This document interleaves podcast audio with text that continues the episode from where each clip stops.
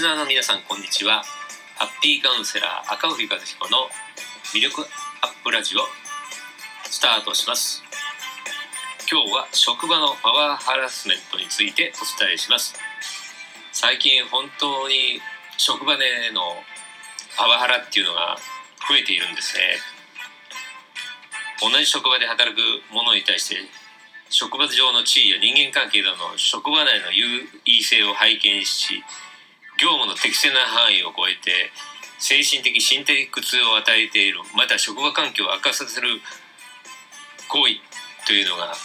本当に増えているんです。そのため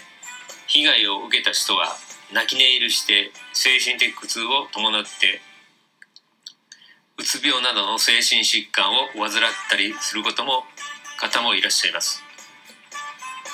例えばパワパワハラの6類型というものがありまして身体的な攻撃精神的な攻撃過大な要求過小な要求人間関係からの切り離し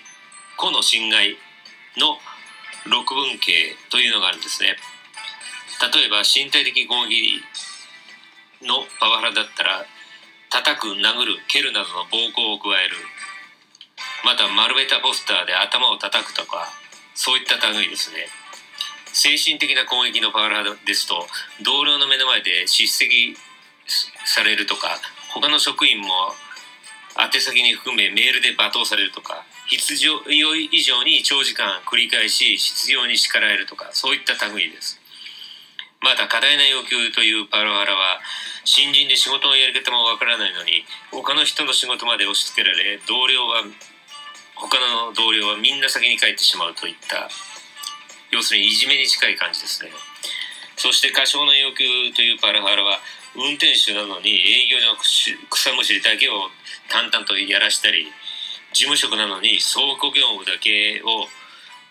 命じてそれをひたすら朝から晩までやらせるといった類いになります。また人間関係からの切り離しのパラハラは一人だけ別室に席をね移しと移すんですね。そしてですね性的思考とか性自認などを理由に職場で無視したりコミュニケーションを取らなかったりまた送別会とか飲み会なんかに誘わなかったり出席させないっていう類のものです。また個の侵害といって個人的に侵害を加えるもののパワハラは交際相手について必要に問いただしたりあるいはですね妻に対する悪口を言われたりそういったパワハラもあるんですね。これがいわゆるパワハラの6類型と言われてもあるんですね。パワハラを受けて企業が問われた公的な責任っていうのもね結構出てるんですけどもね。パワハラ加害者本人が不法行為責任ですね民法第709条を負うとされたケースとか使用者も使用者責任民法第715条を負うケースとかあとはですね使用者が労働者に対して労働契約上負っている安全配慮義務違反ですけどこれ民法の第415条に打たわれていますけどこういったのが問われたケースなんかも出ていますね。そしてですね周りの人にも訴えた社内の相談窓口も相談したそれでも改善されないと困っている人も増えているんですね。そうですね。パワハラってどれぐらい実際あるのかっていうと過去3年間にですねパワハラを受けたことがあると回答した従業員の割合はおよそ4人に1人という本当に人事ではない数字なんですねこれね。本当いつ誰からどんなパワハラがね、あれ受けるかわからない状態っていうのがね本当に増えていて深刻な社会問題になりつつありますね。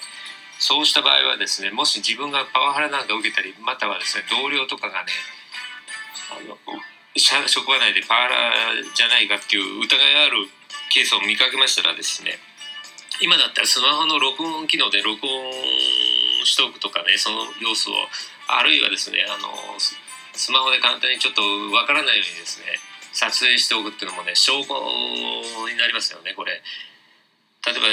ばもしパワハラとかで訴えるんだったら少額訴訟になるケースがあると思うんですけどもそうした場合でも証拠があるとないとじゃ全然違ってくると思うんですよね。実際そういう証拠があってあのね届け出て裁判に勝ったってケースもねあるもんですからね。しっかりと証拠を残しておくってことがこれ一つのポイントになります。